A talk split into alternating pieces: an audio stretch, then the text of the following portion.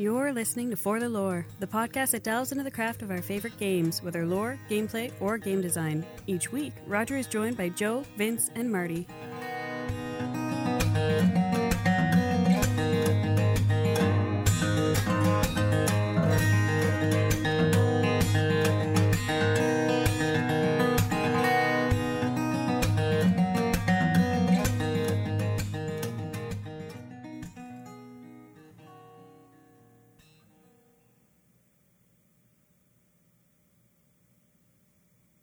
Waiting for me to start? I was testing you and you failed, motherfucker. you failed miserably. I mean, I knew my point was up first. Made no mention of having to do an intro. I wanted to see how quick you would be. Essentially, I was I was testing you. Well, you and I, I fucking realized failed. it pretty early, and then I was frozen with fear of do I want to say Hello, welcome to the show, folks. It is the 30th of October, and we've got an interesting show because PlayStation had, I should say, Sony had their PlayStation presser at the Paris Games Week. And I don't know about you guys, but par for the course for them. I was fucking impressed. So, Vince, you're on. Right. Uh, did you happen to catch the pre-show that they did before the actual press conference? Yeah, I did. Right. Funny enough, the pre-show was actually longer than the actual conference, but that's uh, that's neither here nor there. Yeah, they did a, an hour-long pre-show with like I don't know community people or whatever, and um, mostly focused on indie games and a lot of VR content. And they started off with a hell of a bang. Joe, I know you're here with me. Guaca Guacamelee 2. I was literally just typing that all in caps into Twitter while I was waiting for you to get to it because I wanted to scream it at the top of my lungs. Fuck yes! so for those who aren't familiar with the first game first of all get familiar but second of all it's a uh, metroidvania style like exploration combat game where you play a giant badass luchador Who can turn into a chicken yeah because why not and punches goats. It is amazing. it, it is probably one of the best games that I've played in years. Oh my god, I can't wait for this. Oh my god, I need I it. think, I need I it think so they, badly. they they didn't announce a date for it i think maybe they said sometime 2018 I possibly think they said 2018, yeah. oh my god! And if it goes, if it gets released on this, oh yeah, okay, I'm good. With that out of our system, moving on, we had a game called Hong Kong Massacre, which takes the uh, Hotline Miami formula of like the super speedy, kind of hardcore top down shooter that made that game so popular and, you know, just sets it in China with Gun Fu. So, you know, imagine your favorite John Woo movie or, you know, Chow Yun Fat or something. And okay, I mean, I wasn't too into Hotline Miami, but I can definitely see the appeal to this one. It looked awesome. I thought it looked Mhm. cool as shit. Then we had uh, our, you know, artsy indie to start this one off with of The Gardens Between, which, you know, we don't know too much about it, but it shows these two, uh, I believe they're brothers, navigating, you know, these odd puzzles. And the core factor here is time manipulation. I believe they said it was actually inspired by Braid. So you have fast forwarding, rewinding, having two different characters to control, a la uh, Brothers. was it Tale of Brothers? Yeah. Uh, and having to solve all the puzzles. So this could be a lot of very creative puzzle solving, which I really enjoy. Plus, it's gorgeous. They must have only talked about that during the pre show because I didn't see that one. Yeah, I, I, I tuned into the pre-show just as they were uh, showing the trailer, and then I, you know, read up on it a little bit afterwards Okay, cool. because I didn't even know they were doing a pre-show. And then I saw Guacamelee 2 on Twitter, and I went, "What?" Uh, They've announced that uh, Sims 4 is coming to PS4 with a lot of the PC content in tow, as well as Tennis World Tour, which, uh, if you're into tennis games, this one just looked damn impressive from a, a simulation standpoint. And then they got into the bulk of the presentation, which was VR stuff. And I gotta say, even as the guy who's not super into VR, a lot of this was very enticing to me. there was some really cool stuff, but this is year two for them now. And so mm-hmm. you can see the definite improvements in the quality of the games. Not all of them, but you can see how they've looked at what was successful, what did work well, and how to do that same kind of thing. Because year one, same as with early stuff with Rift and Vive, There's a lot of experimentation to see what works and what doesn't, and also what looks good and what doesn't. Because I've said it often, the um, the PSVR, as much as I love it, is does not look that great in all games. Some games, yes, it looks really good, but other games, looks like shit. And it's not because of the alignment with the eyes, because I've clearly done that and, and different things. It's just some just don't look good. So now year two, and I'm I'm quite certain with year three, we're going to see a lot of improvements because those devs have looked at what worked and what didn't work. Right. And right off the bat here, they had one that was very impressive to me called Bow to Blood, which the best way I could describe it is it's hover junkers by way of Star Trek bridge crew, where you play the crew of this airship in giant pirate battles in the sky with you know everybody manning their post be it you know just you know captain steering the ship people on the guns as well as actually just being able to pull out a gun yourself and shoot people. So like i mean it's a perfect vr game. It looks astounding. It should be a lot of fun to play i believe. Yeah, definitely. They showed a little bit of a game called Megalith about like ancient god or ancient, you know, powerful beings battling it out for godhood, which sounded really interesting as like a VR almost primal rage to me.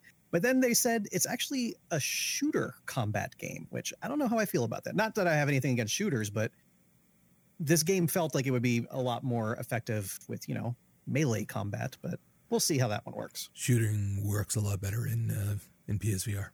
Okay. Way, way better. And we got a nice look at Moss, the game that they showed Oh, off. I think it was at E3 originally, Yeah. where it's like the the mouse guard style. Uh, actually, play it third person in the VR, but it looks like you know, it's not a, of course, core VR experience, but it still gets you into the world, and the controls seemed like they were pretty solid for what they're doing here. Okay, that's actually, if I may, um, not to speak to your level of, of knowledge with VR, but it's kind of a misconception that what you want out of a VR game is the first person. Um, in many cases, actually, you can have a spectacular experience uh, in a third person, which is kind of what this appears to be. And like you said, it puts you in the world. To me, it feels very much like um, like AR, only you're in another world using AR. Essentially, is what it feels like. And there are times when that works to perfection, and that's actually one of I for me I feel one of the best types of games in PSVR for me right now is that that controlling it from a third person perspective and just kind of um, that essentially God mode kind of thing, and it works amazingly well. There's next to no uh, motion sickness either or nausea from that type of gameplay. So it I would works imagine. really well. I, I, I really appreciate that. You know, finally, a lot of you know developers are breaking away of like, okay, we did our first person game. What else can we do with VR? Well, Yeah. another first person game is usually their second answer. So it's a game like this with high production values. I think it could, in addition to being a good game in and of its own, can kind of push the industry forward a little bit as well.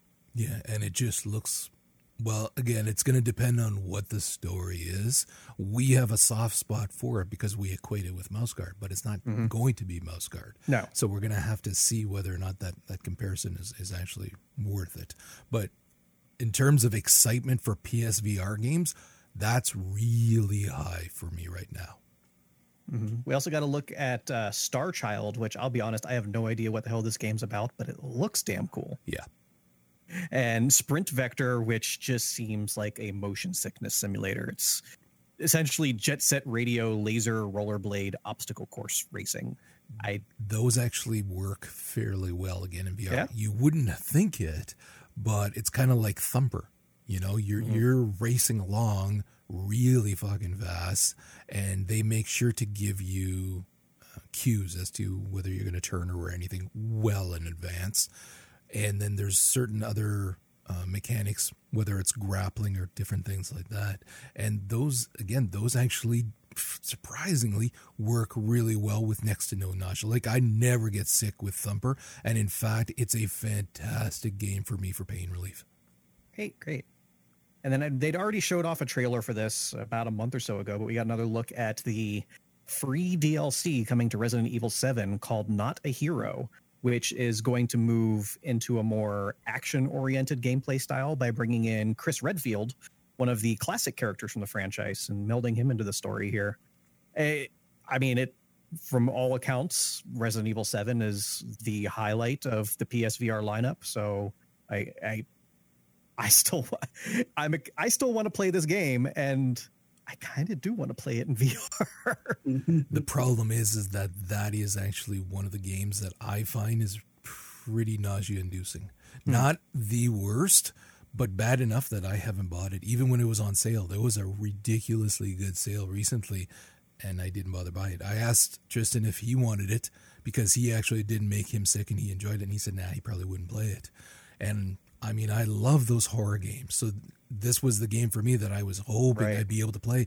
And I can't because even with the click to turn at 45 degrees, say, it still is somewhat nausea inducing for me, sadly. Yeah, that that is real sad here because I know a lot of people have loved it without having those same yeah. issues. But uh, VR is one of those things where it's going to differ from person to exactly, person. Exactly, exactly. And they also announced that there's going to be a gold edition of RE7 coming out in December with the core game, the Not a Hero, as well as the couple uh, paid DLC expansions, and then a third DLC expansion that essentially they announced here by just showing off a, a screenshot of it. So lots still to come from Resident Evil 7. I know this is going to sound stupid, but one of the games game, that Huh? You want to play that Dead Hungry game, don't you? Absolutely, yes. it takes the formula we've seen in countless VR games of the job simulator sort of formula. You're basically running a burger hut in the zombie apocalypse. Yes. And you oh, have I've seen keep, this. You have to cook burgers yes. and fries and throw them at the zombies to keep them keep fed them so they don't yes. eat you. That's amazing. Oh, I've seen I've that. It's it's just it's so hilarious to watch. It, actually, I will say that one probably plays amazingly in PSVR. Mm-hmm. Because you're not moving your arms are moving but your body is moving so you've got that frame of reference. So you you don't have to worry then about getting motion sickness. And the uh, move controllers are plenty good enough for grabbing fucking burgers and shit and throwing it at zombies. So i have a feeling it's going to be actually pretty fucking good probably on the psvr yeah. And the next step we had stifled which is a very unique experience in that it's a vr game essentially without graphics. I, I don't know if you are a blind character or for whatever reason you can't see and you have to navigate this game world by sound, you know, throwing rocks or We've know. seen that before though, too. Have we seen it in VR though? No, not like this, Joe, and not in VR. I know yeah. the game that you're talking about, but it's not like this. No, are you thinking about the VR game where you're the spelunker? Because there is a VR game out there right now that uh, essentially you are going after a research uh, team that went missing, and you get stuck in this like super deep dark cave where it's pitch black. Which anybody who's been spelunking knows that, that that's something that could happen, and your lights go out, and so you have to essentially paint the walls and objects around you with sound, including the enemies, in order to see them and interact with them. So it's it, so I'm not trying to shit on the new concept or the concept that the other game is, is putting out. I'm just saying it, it's an interesting thing to see that there's more of, particularly moving into the VR realm with that specific concept. And I think that's kind of nifty. It's the first time I'd seen it in a VR game, but yeah, it might not be the first time it's actually existed. I, I, as somebody again who's spent a lot of time in VR now, the idea of um, of something that radically different now really appeals to me because I've had a few moments in a variety of games, some of them mundane things, some of them, but I didn't have that frame of reference. So for me, it was like, holy shit. Now that I've experienced that, that's actually one of the things that I look forward to the most now because it really broadens the mind. It really is cool because, again, it's something that you have absolutely no frame of reference for. And because, for all intents and purposes, your brain tells you you're there, you're experiencing it. So this kind of thing that is again so radically different really appeals to me a lot. And again, probably not nausea inducing at all See- looking at what I saw there.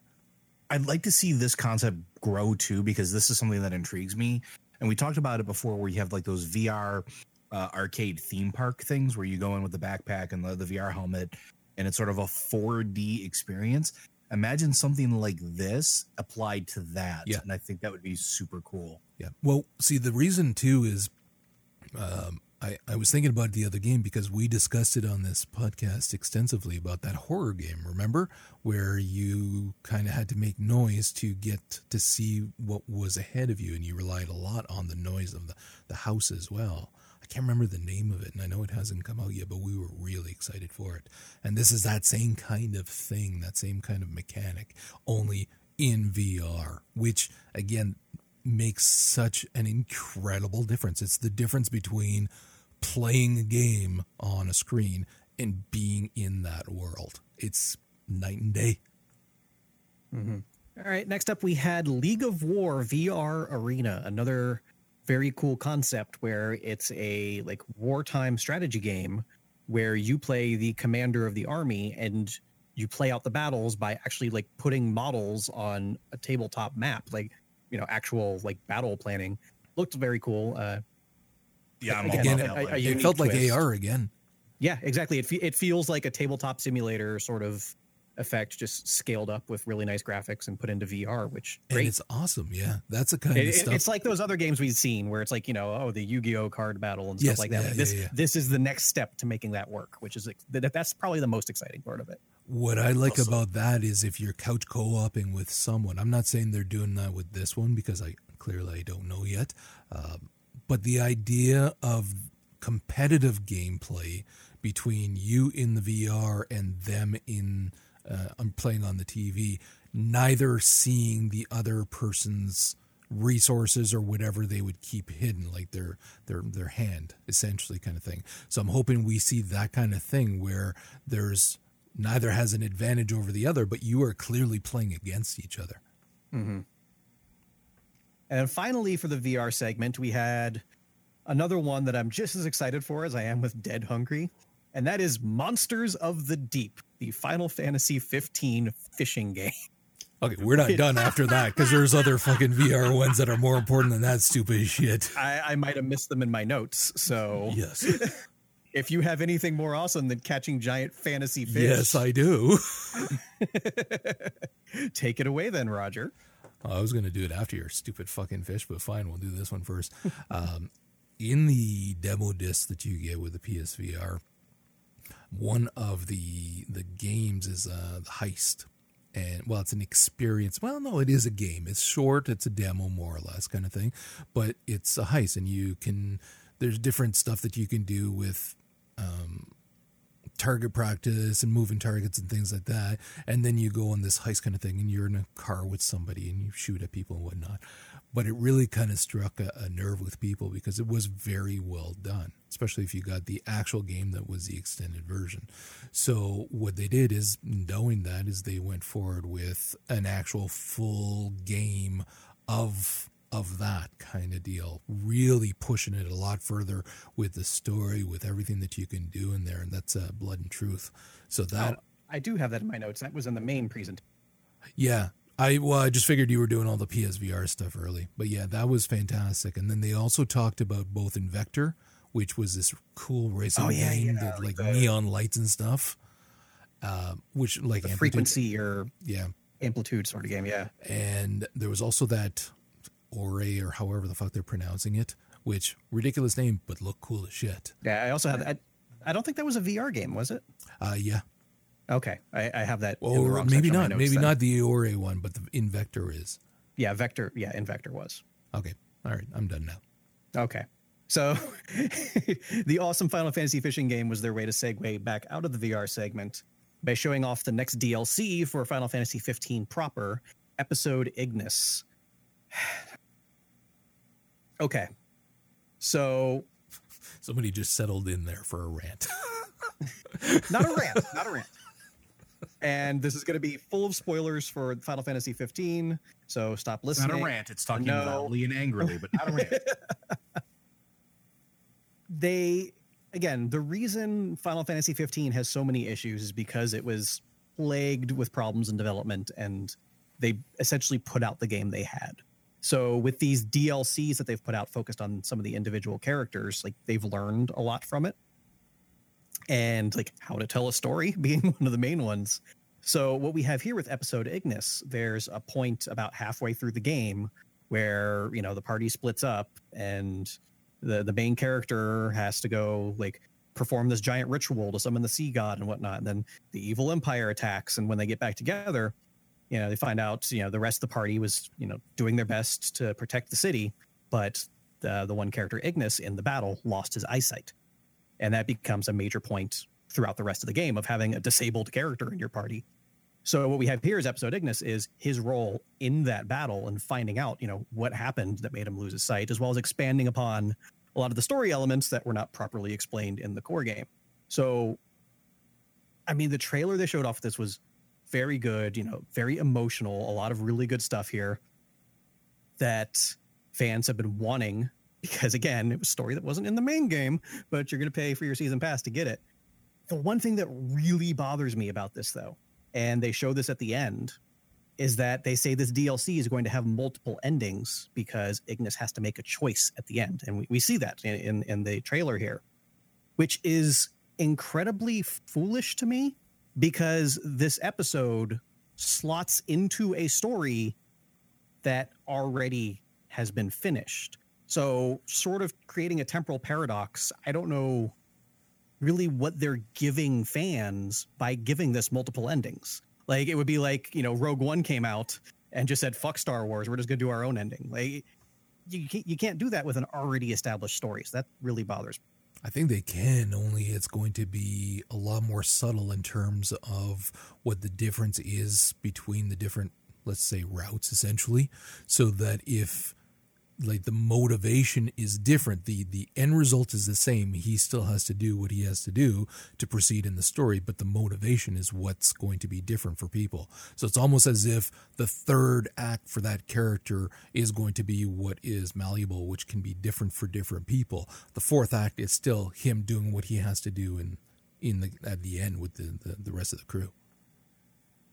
Again, knowing what I know about the main game and kind of what they show in the trailer, I don't see how that's possible, but I'll reserve final judgment. But I, again, I'm not super excited from what we see here. Aside from the fact that they brought in Yasunori Mitsuda to do the music, who is a legendary composer in the JRPG genre. So big thumb up to them, to them on that one. And then they finished out the pre-show with uh, revealing two new games coming. Uh, the first we had mentioned as Ore, which is a very journey feel to it of just I don't know exploring this crazy world with beautiful graphics by way of playing children who can turn into dragons and fly through the world. And they, they, they mentioned something about you know the guardians of the world need to you know be reminded of their jobs and stuff like that. It, it's a, again it's a very journey thing of here's a world go explore it have fun and interact with the story. And of course the big thing is it's out now you can buy it today It looked friggin' awesome. And it Mhm. looked gorgeous. Absolutely beautiful. Coincidentally, a game that I can easily see myself playing in VR just in the, the screen mode, essentially. Just because it would look so gorgeous on such a big screen to play. Mm-hmm. I, I I- I'm trying to look it up real quickly. I don't know if it's. I know it's not a VR only game, but it might have a VR mode. I don't think there is VR actually. They, So they talked look it about it in the right uh, the pre-show when they were talking about VR. So it was kind of grouped in that that category of discussion, but I don't think it had any VR. Yeah, on the the PlayStation Store page, it says playable on PS4. So I don't know if VPSVR is kind of part of that. No, it would say PSVR. Okay. Yeah, because when I when I look up the store new on VR, it's not there. Yeah. But I would I would imagine this is a game that they have to at least be working on a VR version of because it screams for it. Oh, that would be awesome. Yeah. Well, there's a couple of games that are well, one in particular, very kind of similar in theme to that already. Mm-hmm. And then finally, they ended up with the reveal of Spelunky 2, which I know the first Spelunky was a huge phenomenon. I never played it, but there you go. Spelunky 2, where looks like maybe you're going to the moon. You need to play the first one. like you really do. Like when we talk about playing Guacamelee, Spelunky is another one. It, it, oh, I, I know like it's a fantastic game. Like I know what it what it is, what it's about. I just never played it personally. Fix it. Fix it. anyway, this actually really excited me uh, because it looks like they're uh, progressing the story where the original character retired and had a baby. That baby's grown up to be an adventurer, and now you're going to look for your missing parent type thing. So it, it's taking a little bit of a twist uh, to the original one, which was basically searching for El Dorado, the city of gold. Um, and I kind of dig that. Uh, the first game was really, really cool as far as like its mechanics and how it dealt with the enemies. I can't wait to see what they do in this one. I'm a little curious if it's going to be on anything beyond the PS4. I would imagine so. I hope so. But I mean, if it's not, I'm I will buy it. I will absolutely buy it for the PS4. I'm into it. Great. And that rolled us into the main presentation, which came out of the gates on fire. Dude. Somewhat literally, with the new game Fuck. from Sucker Punch, the, the studio responsible for the Sly Cooper series, as well as Infamous, with Ghost of Tsushima. And holy shit, if you're into samurais and ninjas, have I got the game for you? Because this was gorgeous and like it painted this picture of uh, feudal era Japan where it appears that you play a samurai who was pledged to a house that perhaps has fallen and has taken on a mission of revenge which say no more like literally i don't need to know anything else about this game it was literally I tweeted it too. It was like right out of the gate, must must buy game, like and must buy right away. It was ridiculously good looking, mm-hmm. and the concept, everything. I mean, we know each other well. Literally, that was playing. It was like, oh my god, I should message Vince just to say like, oh my god, we're playing this day one, right? Look at this fucking game, and it was just amazing. Mm-hmm. And uh, next up, we had another phenomenal looking game in Concrete Genie.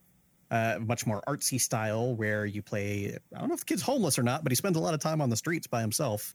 And with the magical paintbrush, where he paints these incredible environments and creatures. Looks like there's a lot of uh, player input on how the stuff actually looks. It's not just a simple press X to monster. Uh, so you can build the monsters how you want with various body parts. Looks like a, a lot of uh, special abilities they'll have to kind of like help you navigate the environment. But not only that, there's there's a lot more depth here. It looks like of you know. Also, again, kid on the streets. He's dealing with bullies. He's getting picked on, and maybe these monsters that he's creating, maybe from his imagination, maybe not. I'm throwing that out there as well. Are his only friends, and like there's it, this just has so much charm to it. I I adore it. In addition to just being stunningly beautiful. I was amazed by it because I hadn't heard a thing about it, and it just has so many things going for it. From the the the story, the character that you care about almost immediately, and you certainly want to know more about him, and then the the art within because that's what it is. He's tagging stuff, so you're getting that art, and that art is coming to li- uh, to life, and it's these beautiful colors and vibrant neon colors sometimes too, and whatnot.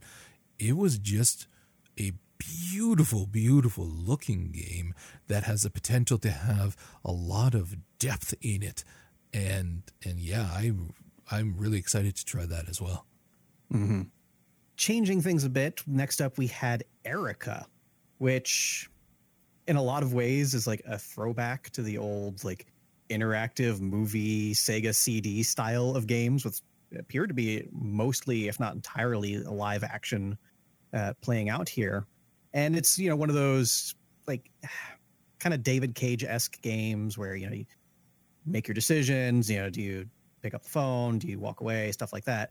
But it, it's something we've seen so many times before, but what makes this interesting is that it uses Sony's new PlayLink technology, which we talked about again. I think it was a little after E3 with the game Hidden Agenda, where the entire th- concept is like you play this game with multiple people, preferably you know in a couch setting, uh, where you each have your input uh, on your phones for the decisions that are made. So, I, again, if the game was just kind of a standalone thing of itself, it wouldn't be anything special beyond what we've already seen. But I like that they're continuing to work with that technology.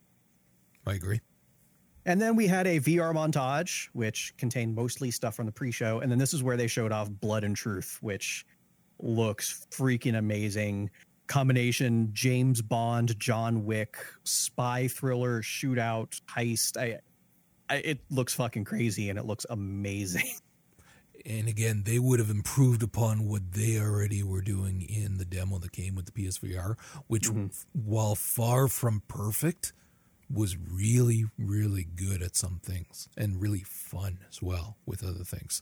So knowing that and then building upon that, I'm I've got a good feeling about this game actually. Cool, good because it again it looked damn impressive. Uh, they showed off some of the uh, Far Cry Five co-op campaign, which looks like glorious destruction. a ton of fun, but uh, we've talked about that game at length at this point. And they didn't really show anything it, yeah. new. We're already sold on that game. However, the highlight of the show came right in the middle, which it, did you know Destiny's getting getting a DLC expansion this year? Yeah, really. We hadn't heard about that. Apparently, it's called Curse of Osiris, and it takes place on Mercury. Like breaking news. so yeah, this confirms the the leaks and rumors that we'd heard uh, over the past several weeks. But even knowing what was coming, this was still fucking awesome because I can't wait to see what the hell Osiris has been up to and deal with Vex enemies from across time. Like, yeah, great. Uh, we're we're all loving this game, and I'm ready for more. Marty, you have nothing? Um, I was just waiting for permission to go because, like, once I start, I won't stop. Okay, you know what? Actually, I'll say this. Hold it, please. Let's finish this up. We're going to Please go to. Destiny 2 later. And then after Joe's done, you can gush like crazy about this. I'm gonna hit mute and get going so that when I, it's my turn, I'm gonna go from like zero to sixty, like that, like a Maserati. We Right can do that. All right, we got another look at Monster Hunter World, which still looks damn impressive. Good looking game. And the plot twist at the end on the PlayStation version, Aloy from Horizon Zero Dawn is going to be playable, and that is perfect. Like, it, absolutely wonderful. Almost a reason to make sure to buy the game. like, I was really impressed with that. Uh, more looks at uh, Call of Duty World War II. Anybody care? Didn't think so. It looked good, though. Yeah. I, I won't play it, but holy fucking hell, did it ever look good. I, I, I mean, looking at it objectively, it's the series returning to its roots with a decade of gameplay and storytelling Yeah. experience under its belt. And that could be interesting, but at this point, I'm burned out on Call of Duty. Like, I don't care. it's just that it's they may be able to create an astounding story because all I would care about would be the campaign. So they may be able to. Unfortunately, I feel that they would probably rely too much on a lot of tropes, cliches, and story elements and things that we've already seen so many times and for that time period. So that's the only reason why I wouldn't I am why I'm not going to pick it up. You excited as I was for Onrush, though? Which one was that again now? That's the uh, crazy off road dirt bike, That looked fucking awesome. uh, you know, that looked cool racing hell, game. Yeah. Because I know you're really into like the sim style racing games, you know, the Forzas and the Gran Turismos and stuff. But I like all Whereas- racing games. I I- like I know, I know. all of them. So that's Where- this was awesome. Yeah, because I personally love the crazier your fucking racing game, the more I'm into it. And this seemed over the. I got a lot of feeling of. Did you ever play Pure on the PS3? Yes. It- it- this gave me a lot of that feel of the off roading, but taken to an unrealistic level of gravity and physics, which perfect. I, I love this. Yeah. No, no, it, it looked like a ton of fun. Mm-hmm. We got Battlefront 2, which I, I'm not particularly hyped, but I it looked cool. When the price goes down, I'll definitely Yeah. be picking it up because it is Battlefront Tristan and I played. Not a ton, not all the time, but we did play quite a bit and enjoyed it. So Yeah, nothing is- against it. Yeah, just- this is supposed to improve a lot on it. So I I am curious to play it actually. Yeah, especially with it uh, being largely multiplayer focused. Like I, I know I'm not going to get a lot of replay value after a certain point, but again, it, it's cool to see all the various eras here. Like friggin' droids from the Clone Wars were in Yeah. there, and everything up to you know the First Order and Kylo Ren. So like it, it's cool from like a, it's a Star Wars game and a damn good one at that. But again, knowing like again how the first Battlefront played out where it took almost a year for it to be a complete game, I am reserving my my judgment on this one. And that's where when I picked up uh, Battlefront, the first one, I got it at a ridiculous sale. I think it was like 10 bucks. So Mm-hmm. for that price, it was such a bargain. So when 2 gets a ridiculous sale as well and I get it for super cheap, it'll be a fantastic bargain. Now, Joe, you guys picked up the first Battlefront like at launch, didn't you? Yes, we did. And did you like? Are you excited for Battlefront 2 based on that experience? Um, I personally am not. However, I But you're not the decision maker in this. I'm not the decision maker in this in this franchise. Uh, so the high pitching squee that I heard the other day means, uh, yeah, I think I think we're going to be having it in the house. All right, fair enough. Good to know. Let us know how it is. I'll be sure to tell you what my opinion of it is once I'm told what my opinion of it is. All right. Also, very interested in your opinion for the next game up, which is Spider Man, and we got oh, a dude. Damn good look at what we can expect here from the story. Uh, again, Martin Li, Mr. Negative, looks to be the primary villain, although we've got Norman freaking Osborn looks to be running for mayor of New York. Uh, if a goblin doesn't show up at some point, I'm going to be very disappointed. This is this is one step closer to them doing the whole arc where Norman Osborn becomes uh, president. Mhm. Uh, I saw uh, what was her name? Was it Watanabe, the detective who became the Yeah. Wraith? Yeah. Watanabe, yeah. Yeah, so she's in there, a cameo by the Shocker. But most importantly, yes, Miles Morales is going to be a very central figure in this story because it looks at some point he actually does have to take over for Peter. And it's not as another Spider Man. No, this is Miles Morales in the red and blue proper Spider Man suit doing the Yeah. things that, for whatever reason, Peter can't do. And that's huge. You need to let Joe talk. He is literally biting his fucking I- fingernails right now. Okay. you have to understand the scream of joy that I released when I saw him tugging that on over his face and them choosing specifically the line this is Miles he's going to be helping around helping out around here a lot like I begged for this and they gave it to me thank you I I I am this is a day one purchase for me right off the bat just for that alone. I'm so fucking jazzed. I am so fucking excited. I I cannot fucking wait. I ugh. yes, okay, if I go mm, yeah, okay. the door's open now though to me It is- that was the most important part of that.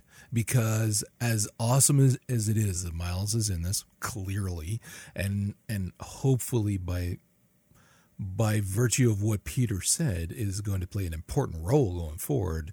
One would presume like we had discussed maybe even some origin stuff in oh. dlc that'd be awesome.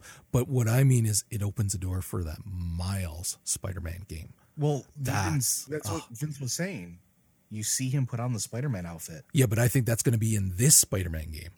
In Sure, this, I we're going to be able to play as him. But what I mean is, I want a, a Spider-Man game that's Miles. Peter's not even in the fucking game. It's Miles. So to me, that's the path that I want this to take. It's good definitely with this story trailer, they kind of lay the seeds of you know Peter potentially retiring or something Mhm. along those lines. Which uh, perfect, yeah, that that's what we want. Yep. Nothing against Peter. but he's thought- had I 50 it- years. I, and don't don't get me wrong, like, and I, I could totally see them doing a whole different story arc where, like, you know, Miles occasionally like taps in and talks with Peter or something like that. Like, Peter becomes the Spider-Man version of Oracle. I'm fine with something like that, but like, yes, I prefer if it was like please. a Batman Beyond situation. Yes, Or that's even exactly what I thought. That's what I was going to say. But yeah, all, all around, very excited for this one. And damn, did it ever look good. Oh, Mhm. my fucking Lord. And now the next one I kind of need to prepare myself a little bit for because it's our next look at Detroit, Dude. Dude. where we've seen the hostage negotiator, we've seen the revolutionary, and now we just get this small story with a robot housekeeper in a family with a very abusive husband and father. And this was a it was hard to watch at a lot of points, which I give credit to the the, the developers for because that's not easy to do in a virtual setting. And this this just this freaking game, man, like it's it's kind of blowing me away with everything we've seen thus far.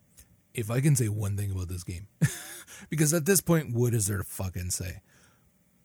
And this was confirmed after seeing this trailer. For me, if I was buying one game this year, that would be it.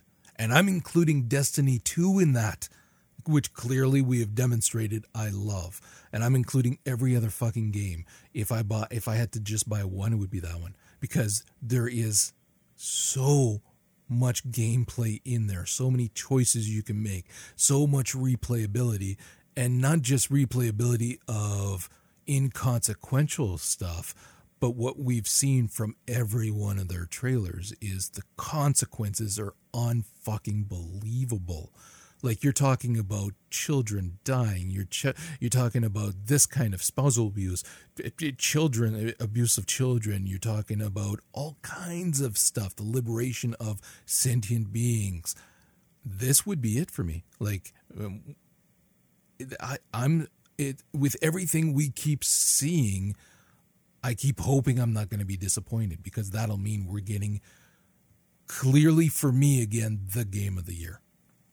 See, what's interesting to me is that eh, they're, and I hope that, that this continues, like you said, where they they start dealing with those more heavy sort of tones. Because one of the interesting things about games and art and movies is that you tend to to form the most emotional bond with that form of media if there's something slightly uncomfortable that resonates with you in a weird way. Whether it's you know you've lived through some traumatic experience and now you get to uh, experience fixing that or or doing something along those lines. And i like that as a thing and i don't want them to i don't i don't want them to walk away from that. It's one of the reasons why i loved hellblade. It's one of the reasons that i love when games do that and they they do it right. And from what i'm seeing detroit seems to be on the path of doing it right and i hope that they really fantastically keep on that path I think that they have the benefit of it being androids, that they can take some freedoms with just how rough they make it because it's one of those, well, they're robots kind of deal. So it's not, they can tackle far harsher realities that we will understand to mean, you know, the, the, the person on person violence that we clearly see all the time in our reality. But here it's against these sentient android beings. I, again, everything that they keep doing impresses me, or I should say, everything that we keep seeing of what they're doing. Mm-hmm. And like David Cage has gotten a lot of shit over the years, some of it deservedly, for his approach to game development and wanting to make them more cinematic and the success uh, and failure thereof. Uh, eh, but I- I see like those several years of you know heavy rain and whatever the hell the last one was the two souls game and even going back before that like he's he's figured it out and, and it's not just him of course like there's an entire studio of people involved here but this seems to be taking a lot of the stuff that they worked on in Yep. those previous games and getting the formula right and doing it with a very important and affecting story which goddamn guys like bravo Yeah, Yeah. I, I can't wait to play this. after that we got a brief look at god of war A little bit of gameplay, but not a whole lot to show off there. It's God of War. Looks fucking great. Uh, another quick look at Horizon, the Frozen Wilds DLC, which Jesus just looks awesome. And then the remaster of Shadow of the Colossus, which I, is one of the best PS2 games you can play, and seeing it upscaled to HD graphics just in a lot of ways makes me realize how ahead of its time that game was because it just it's majestic now. Like it was impressive before, but I very rarely will you see me excited to play a game and pay for a game that I've already played, but this is pretty high up on that list. If they tossed in even some PSVR elements, just a few levels or something, I I probably would have bought it immediately because uh, that screams for that kind of thing. Mm-hmm. And when the trailer starts and it's just you know okay this kid you know walking out of his hut, the instant he calls the horse, like it brought back every yeah. memory of the original for me. Jeez, they they could not have picked a better game to to finally get around to remastering. And then they closed the show with The Last of Us 2. So, not to bring things down, I'll hand this off to one of you guys because I had my issues with the first one and I still kind of have my issues with this one, but I know a lot of people were excited for it, so I won't air that right now. I'm curious what you mean there. I well, don't know what you mean. It's I understand that it's a lot of their world building that they're doing here with the in a lot of ways gratuitous level of violence that they're using. And that goes back to the first reveal of the original game. I, I just found it very off-putting.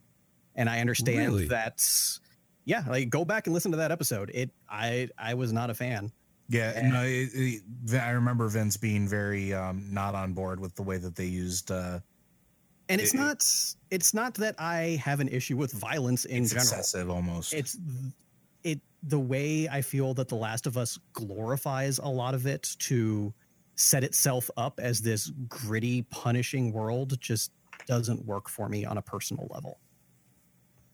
Well, that's interesting. Because that's actually like that's a game that I played with uh, with Tristan a lot. He finished it, and um, we loved it. We absolutely adored oh, I, it. I fully the, acknowledge this is the Vince thing. This isn't the Last of Us thing. Yeah, I'm just and, I, and it's not judgment, of course. I games are subjective, so it's just that I haven't talked to. no, no joke. I've never talked to anyone who didn't like it. Now, if you brought it up before, I'm sorry, I forgot. But uh, but yeah, no. This while while yes, the violence was. Uh, you could even say excessive. It would be fair, especially at one point. Um, I didn't feel it was gratuitous though as I watched that trailer. I and maybe that's I, I, will say in this trailer it didn't reach gratuitous levels of you know literally evaporating somebody's head with a shotgun that we saw in the first game. Like that that was more the my feelings about the the franchise in general. Okay. Yeah. Yeah. Well, what I saw here, I I liked. I I really liked, and what's more, it, it also intrigued me so I was really kind of okay. Now I want to see what's going on here and where this is going. So I, again, I personally, I was all over this. I, I thought this was fantastic. I mean, I do have positive things to say of them moving the story away from Joel and Ellie into this new cast. Like I, I think that because I, I feel they told a pretty complete story in the original game. So telling more stories in the world, I respect that by not just going back to the well of here's the characters you recognize. I'm sure they'll show up, but I, I like that they're taking on a new cast of characters dealing with similar events. But I said it just, I'm not into it. See, it was like you're saying there. For me, it kind of gave me that uh, the Walking Dead feel for for Telltale. You know, you're mm-hmm. get, you're getting the different experiences with different people at different times, but all within that IP. And so that's what we're getting here. And as long as we can care for those characters in the same way as we did for Joel and Ellie, and crew, then that would be great. That's that's fine. And because you're looking at you know the same studio putting it out, presumably there's they again they know what they're doing so we're going to get a good experience out of this they point blank said too in an interview how like all of the everything that they've learned in every single one of their games is being applied towards this so one would presume that means that if as long as you're all right with those themes which you aren't but i clearly am um, we could probably expect something really really well done So that wraps up uh, Sony's press conference at Paris Games Week. Overall, a lot of fantastic stuff. And this is this is just kind of a warm up because isn't PSX coming up in like two months? Yeah, I think we're going to get a lot of the same. Obviously, I, I can't imagine there's that many more surprises. How many times have we said that about Sony? Uh, this is true. Fuck though, it's it was one of those where again during the pre-show there was enough that it was like, ooh, I like that. Ooh, I like that. But clearly they're they're all PSVRs, so I'm going to be excited about them. But then start watching the actual presser and it was like one after another after another you're going jesus h christ this is fucking amazing but then again it's a sony presser and as of late they're killing them and even stuff that we've seen before, they're able to present it in a different enough light that it's not like, oh, it's this game again. Like, no, it, oh, it's this game again, and oh, what else are they showing us? Like, I think the only thing in this entire presentation that I would say was disappointing was Call of Duty, just because again, the franchise has been around forever, and God of War simply because they didn't really show us much of anything. But aside from that, like everything they showed, again, even games that they showed off previously, was still impressive in new and exciting ways. Yeah, definitely. Okay, let's move on from there. We're gonna, of course, we're gonna touch on some Destiny two briefly for a little bit, but Joe Briefly? finally. Well, we're gonna try to keep it brief, but Joe finally, I should say finally, but Joe finished the uh, the campaign. Um, I I've, obviously I'd finished it already, already on PS4, but I finished it on uh, PC as well. And then I finished it off. My son finished his, and I helped Allie finish hers off, and then Joe finished his off. So Joe, now you are free to spoil all the things. Go nuts! We've all we've all done it, so we there's no spoilers here. And anybody listening, if they haven't done it, well, too fucking bad. But uh, yeah, it's all you, buddy. So first, I want to commend Bungie on telling a cohesive story from start to finish of the campaign, and making the epic beats feel truly epic.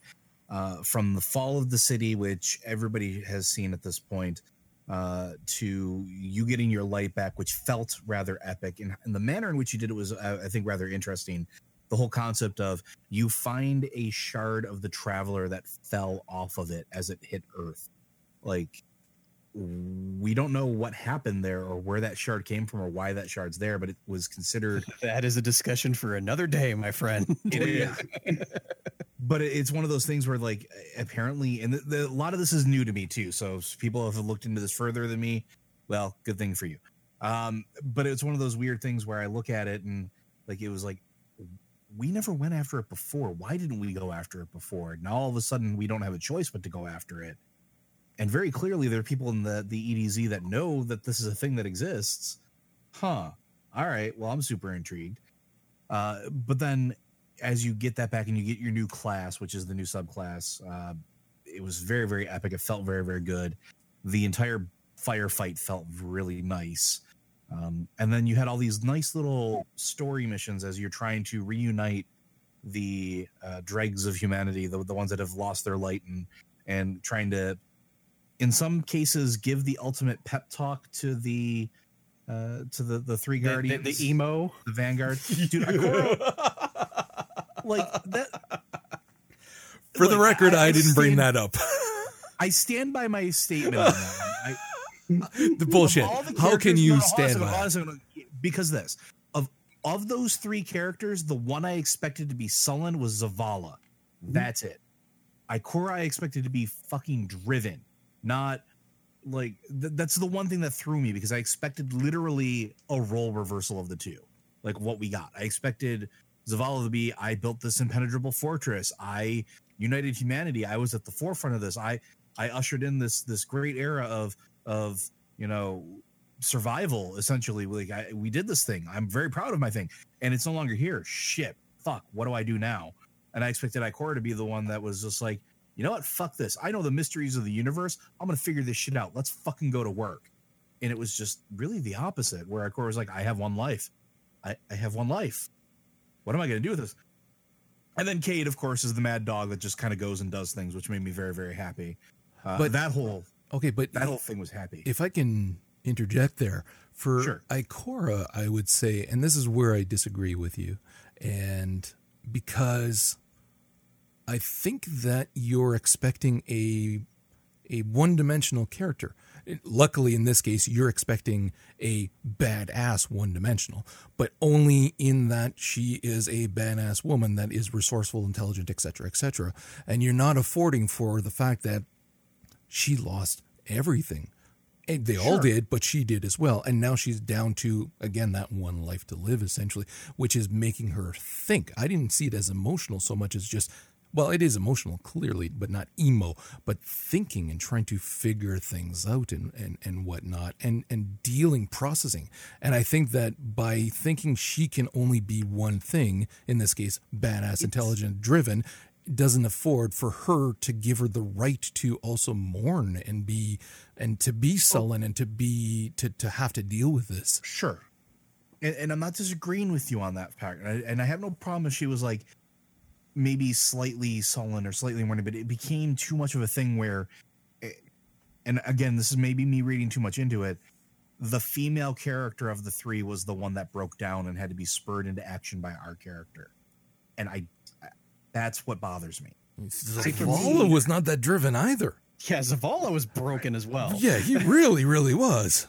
But for, for me, it read more of not necessarily that she's upset that like her immortality is gone, but of the three Vanguard, she was by far the most spiritual as well. Yep. and Sure. having essentially God ripped away from her and killed, it that is what I what I read it as with that spiritually she was wounded and needed to go heal.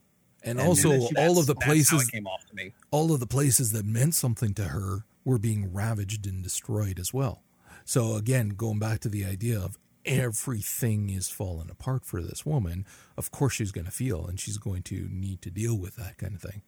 And again, just I felt and I could be wrong, but I felt again that Zavala was the one that needed a lot more prodding in order to finally be like, yeah, let's fucking do this now. And that's not what I got from her. Yeah, I didn't. I mean, I totally see where you're coming from on that, Joe. Um, but our character had to bring everybody back to let them like correct their arc, basically. Because without the Guardian, Zavala's gonna wallow in like, I failed humanity. Uh, I feel like Ikora's uh, not wallowing in self pity, but just her. Zav, uh, excuse me, Ikora's the smartest person in the like there are the only two warlocks who can outthink her possibly would be Toland the Shattered, who matters for the hive stuff, and Osiris, who I'm going to get to talk about in a little bit, and I'm very excited. Um, and Cayde, like Cayde was going to like just off himself in order to kill Ghaul. You know And what though? But that's yeah. that's a very Cayde like that of that Oh, of the totally. three. Cayde stayed. Cayde stayed the course. Like a harebrained scheme in order to bring down the big bad is perfectly a Cayde thing. One hundred. But that's what you would expect from that character. You don't need depth. Yeah. You don't expect depth from her. You do. Yeah, with Ikora, it, it it feels to me like I am very clearly outnumbered. well, I see where you're coming from though, but I'm just trying to like I, I feel like Ikora was uh, everything she knew was just taken from her, from her spirituality to her network of hidden to everything that she thought she understood. Like Ikora as a warlock is supposed to know a lot about the traveler, and here comes this this this cabal dude who just rips everything from her and basically Well- says, "You know nothing."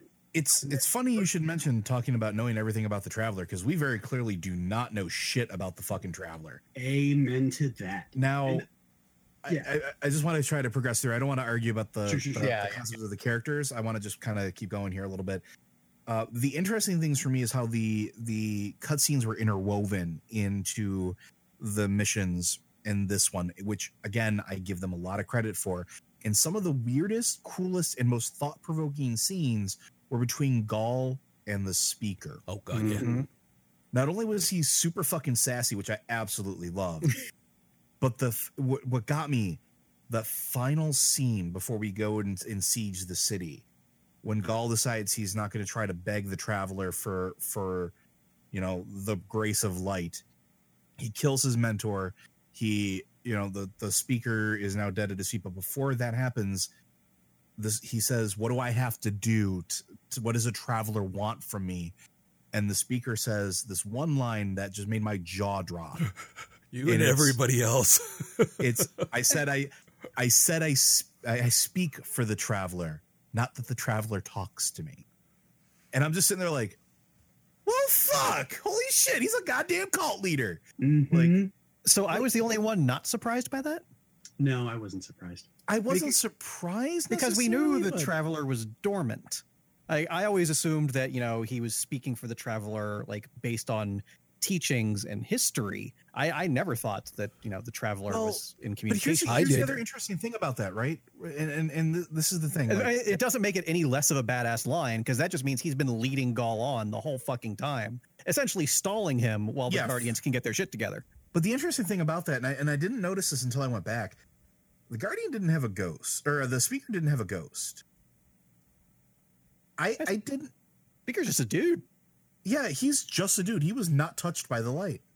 There was a rumor that the speaker was a guardian, but if I go back to Destiny 1, I think he actually I'd have to go back and check, but I think the speaker had a ghost back in Destiny 1. I However- did not see anything. I actually looked at Yeah. videos. I did not see See one? anything with him with a ghost. He could not I mean, that's another thing like he would have been uh completely unaffected by losing the light and when it would like I can't imagine one of the guardians surviving the way that uh, the speaker had to after losing the light because it looks like you're just completely drained and how long Oh, yeah, you're- Zavala and everybody to regain their You're a strength corpse. You're a corpse on feet when before you before you get your ghost back. You are a corpse on feet. And the speaker, even though he's captured and being tortured, is virtually unaffected. Not in the same way you would expect. Mhm. So like that's still getting also smacked around by a 600 pound space rhino. but that's that 600 pound space rhino wants to keep him alive like but it, but it was very interesting to like this entire time we've been listening to the speaker what was his actual game plan like really super interesting now Pay no attention to the man behind the curtain. Yep. That was his game plan. but then there's the interesting moments past that too where that entire final sequence is just absolutely mind-blowingly epic. When you're traversing through the rooftops of the city that's amazing. We i always wanted to see more of the city and in the first one we were in this the the, the tower. That's it. That's all you saw. You saw like a, a few spaces of the tower nothing more and your view out into the world was very limited. But like here you're going rooftop to rooftop. You're finding these paths. You're you're fighting back the cabal from the rooftops and invading the city and you're making your way towards where the fire team that you just got together the the three guardians uh which some great lines in there with but you know between Cayde losing an arm and as far as I'm concerned the best NPC in the game Colonel um it's just this great and the music just when it hits it was fantastic. And then you get to Ghaul's ship. And that final fight you're fighting a fucking god he steals the light and that whole sequence plays out. Holy shit that was amazing. And then that last cut scene where you kill him. He cracks apart. The light that he had stolen escapes him and he comes into this big manifestation of the light. And he turns and he, he says i am a god. I am immortal. I have you know do you see me now traveler? And you know he turns around like he's about to you know go fuck you up a little bit. And then the traveler breaks out of its shell. The light breaks out of this this cage that he used in order to harness the light and then jump starts the universe it's almost like a mini big bang happens You know what? And this is where we think differently. because first thing that came to my mind as a parent was Gary is a, you know, four year old looking at his mom and dad and saying, You're not the boss of me, and look at how important. And the parent going, Slap on the ass, get the hell out of here. That's what that was him saying, Look at me, I'm a god. I and then all of a sudden the traveler go, Poosh. Shut up. But I, what I thought was cool too is is that extra little scene after all that happens where you see the the wave of the light pulsing through the universe Mhm. and then waking up something in the dark and those look like uh vex pyramids ships to me They Or are. not. nope. I thought they were. Nope. i thought they were too Nope. all Just right Vex- all right, tell me Marty, tell me a thing okay so let's talk ab- like there's so much to like dig into and i don't even know where to start so let's start with osiris and the vex because that's where we're headed up next actually Well, this it, not to interrupt you too much, but this actually um, one of the developers at a uh, conference or something confirmed that when we see that wave of light coming out of the traveler and Yep. touching all those destinations, that's actually telling us where we're going next in the game. exactly yeah. where the that, yeah. first Yeah, place it touches is Mercury, which is Mhm. Curse of Osiris. So and the second place is mars and then it's the reef and the dreadnought so i don't know when we're gonna uh, there's so much but yeah vince you're totally right and that's where i was i was gonna back well, I mean, to that. I'm just repeating what somebody else said, so don't give me too much credit. Oh yeah, I when I saw that again, I'm like, oh, that is so brilliant. Um, and I read that. But long story short, the Vex don't need ships. Where they're going, they don't need them. They travel by gate because sure somehow they've, you know, I don't know how it's worked, but uh, they are uh, acausal beings. So they just jump around, affect, and then do their time reasoning. Um, but the last, the the the big reveal was in one of the Destiny art books. The fifth race that was allied with the darkness referenced those pyramid flying ships. Um, and they are like not entirely corporeal beings. Uh, they're like living. It looks like they were drawn like to be living darkness or shadows. If you've been playing D and D for over thirty years, so I have a tendency to think that the dark they those things are more tied to the darkness than even the hive are.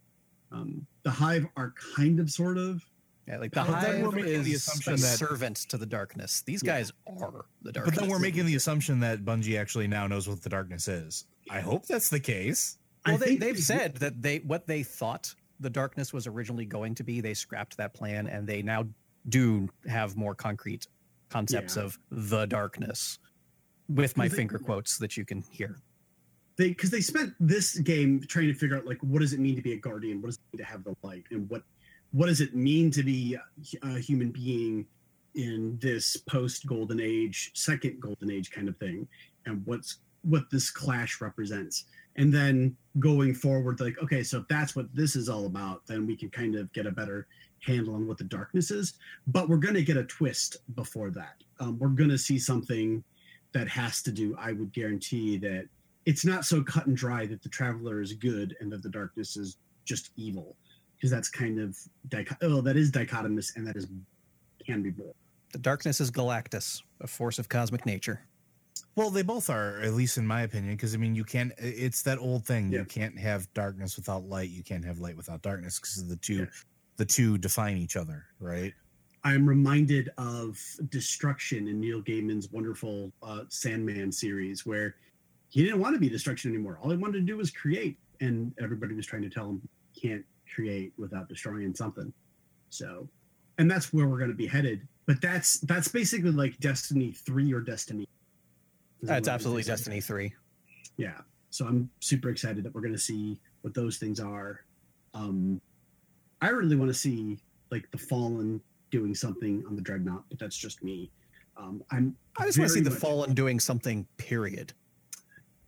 i think we're going to see it in because there's already been But so but where? like they're not going to be on Mercury. I doubt they're going to be up to much on Mars or be dealing with Cabal and War Minds there. I guess the Reef is really when they're going to be relevant again. That'll probably be the first like full expansion next year. I think so. Like the reef would be super cool. Um, I think what we're gonna get when it comes to the Fallen, though, is that they're building up to something. We've had the thing is with the Fallen, we've had two big expand. We have one DLC and one expansion, basically with the Fallen, uh, with Rise of Iron, and allegedly Siva's coming back. We're Oh, gonna see it absolutely. Yeah. on I, I I see it happening too. Um, and then there's the House of Judgment, and then there there's the House of Dusk, which was recently data mined, and I was avoiding it while you guys were playing on the PC version, um, and I broke down and read it today because I wanted to talk about it because it's been data mined from the PC version, and so the next set of faction or uh, the next faction rally is going to deal with something in the House of Dusk, which that's a brand new fallen house.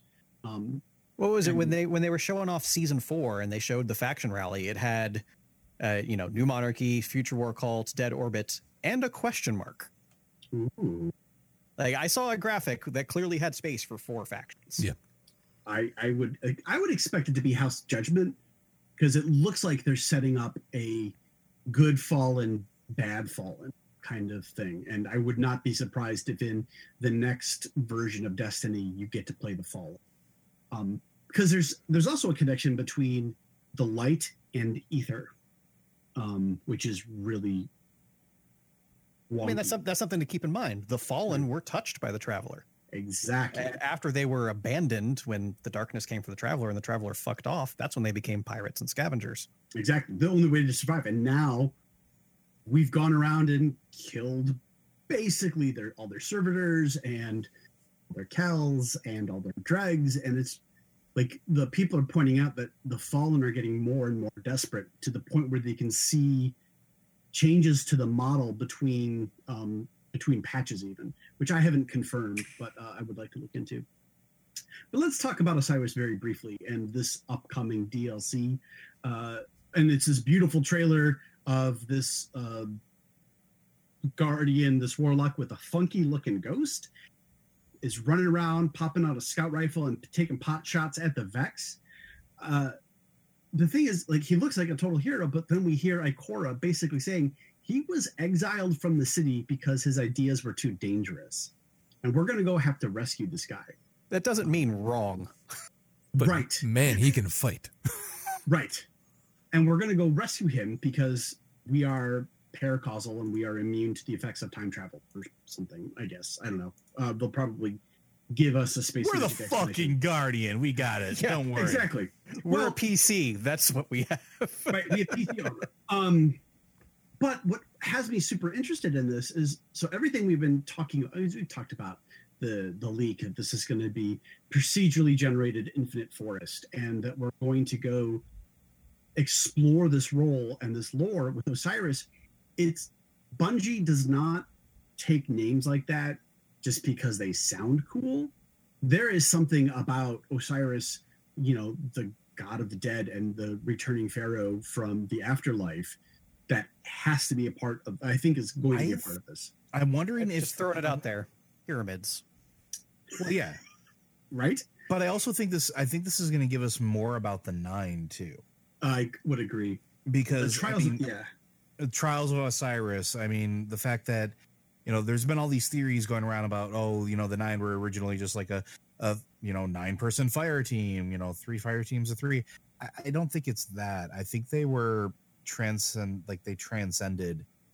Uh, what our concept of reality is or what our concept of the universe is like and Xur kind of hints to that a little bit right like he says they're very large i cannot explain uh and, and things like that. It's like it always made me think maybe the traveler's a nerd because the traveler created the nine. Well so the nine there's a great destiny card that goes like here's what the nine could be. Like nine surviving war minds that were flung into deep space and have returned changed or nine ghosts or uh what was it? Leviathan like sea creatures that survive in the hydrocarbon pits of titan uh so there's a lot and i think we're going to get hinted at there will eventually be a reveal and i think it will be no matter what it is it's going to be a letdown just because there's been so much speculation about what the, the nine are um, something that I missed in three years of playing this freaking game is that the nine control what's left of the human colonies are in the Jovians. Mhm. So there's like colonies on colonized Europa and Io and Titan and a whole bunch of other city, a whole bunch of other moons, and the nine control them all, and they're all changed uh, by the darkness and by the travelers releasing of the light that created uh, the first time that created all the ghosts. But like, there's going to be time travel, and there's going to be, you know, Vex from all ages. Which, so if you played in the Vault of Glass, you play in, you're bouncing between uh, future Mars and past Mars, to where you're in the fighting in between the Black Garden and doing all this crazy stuff. Um, because basically the vault of glass is a giant quantum computer that is calculating all possibilities and so we blow it up because we're the guardian we blow things up uh, and so what that means for the vex on mercury and how we're going to interact with osiris and also what's it have to do with the pyramidion on titan because the structures are vaguely similar except the pyramidion is is more uh well, it's not glass. It's just solid Vexy stuff. So we don't know. Well, we also know now too there. that the the Vex are are at least slightly organic too from the, Oh, yeah. the regular campaign quest. Like they're converting a planet into almost like a, a weird data bio Why substance. why would a robotic race need to terraform anything? Right, Right. exactly. But they do. Why? Why did they give it birds? Why are there fucking birds on Nessus? Like that has. Mhm. What? Why do radiolarian need birds? That's a good question.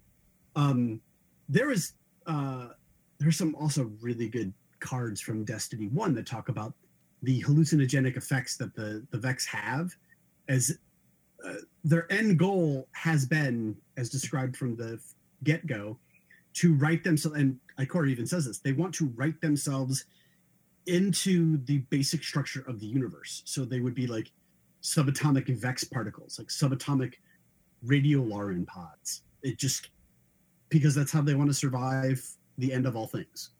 Um, and they become there's a faction of them that become evil because of their connection to the hive. But that doesn't necessarily mean that all Vex are going to be bad. There is totally a possibility that Osiris can either go back in time before the uh, do something that frees the Vex from the hive way of thinking. Uh, it's a pretty amazing ground to begin building future Vex stories because for all Yeah, you don't think I've that's going to be in the. DLC though, right? No, I don't think it's going to be in the DLC. Be set up in the DLC. Right. I think we're going to get payoff in it later. Like we're going to get a, I think we're getting a new raid with the DLC and uh fixing Trials of the Nine.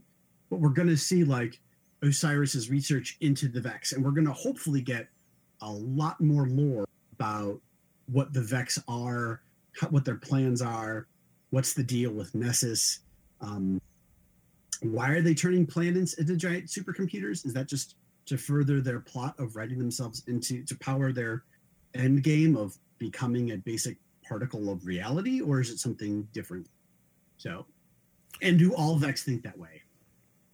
All right, we are going to cut it there. Thank you very much. You can, of course, find these show notes at forthelore.com. You can find us on Twitter at forthelore, or individually. Joe is Loaders at J. Vince is Simodian. Marty, Marty is Officer Gleason, and I am Zen Buddhist. And you can also leave us your thoughts on iTunes and Stitcher. And with that, we will see you guys next week.